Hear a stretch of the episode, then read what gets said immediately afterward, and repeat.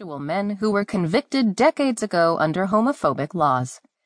Under the plan announced Thursday, the Ministry of Justice said it would formally pardon anyone who was convicted under the laws as long as the other person involved consented, was 16 or over at the time, and if the sexual activity did not occur in a public restroom.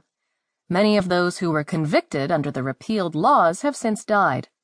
Homosexual acts between two men were decriminalized in England and Wales in 1967, but laws against gross indecency and buggery, which were used to prosecute gay men, were officially removed from the statute books in 2004.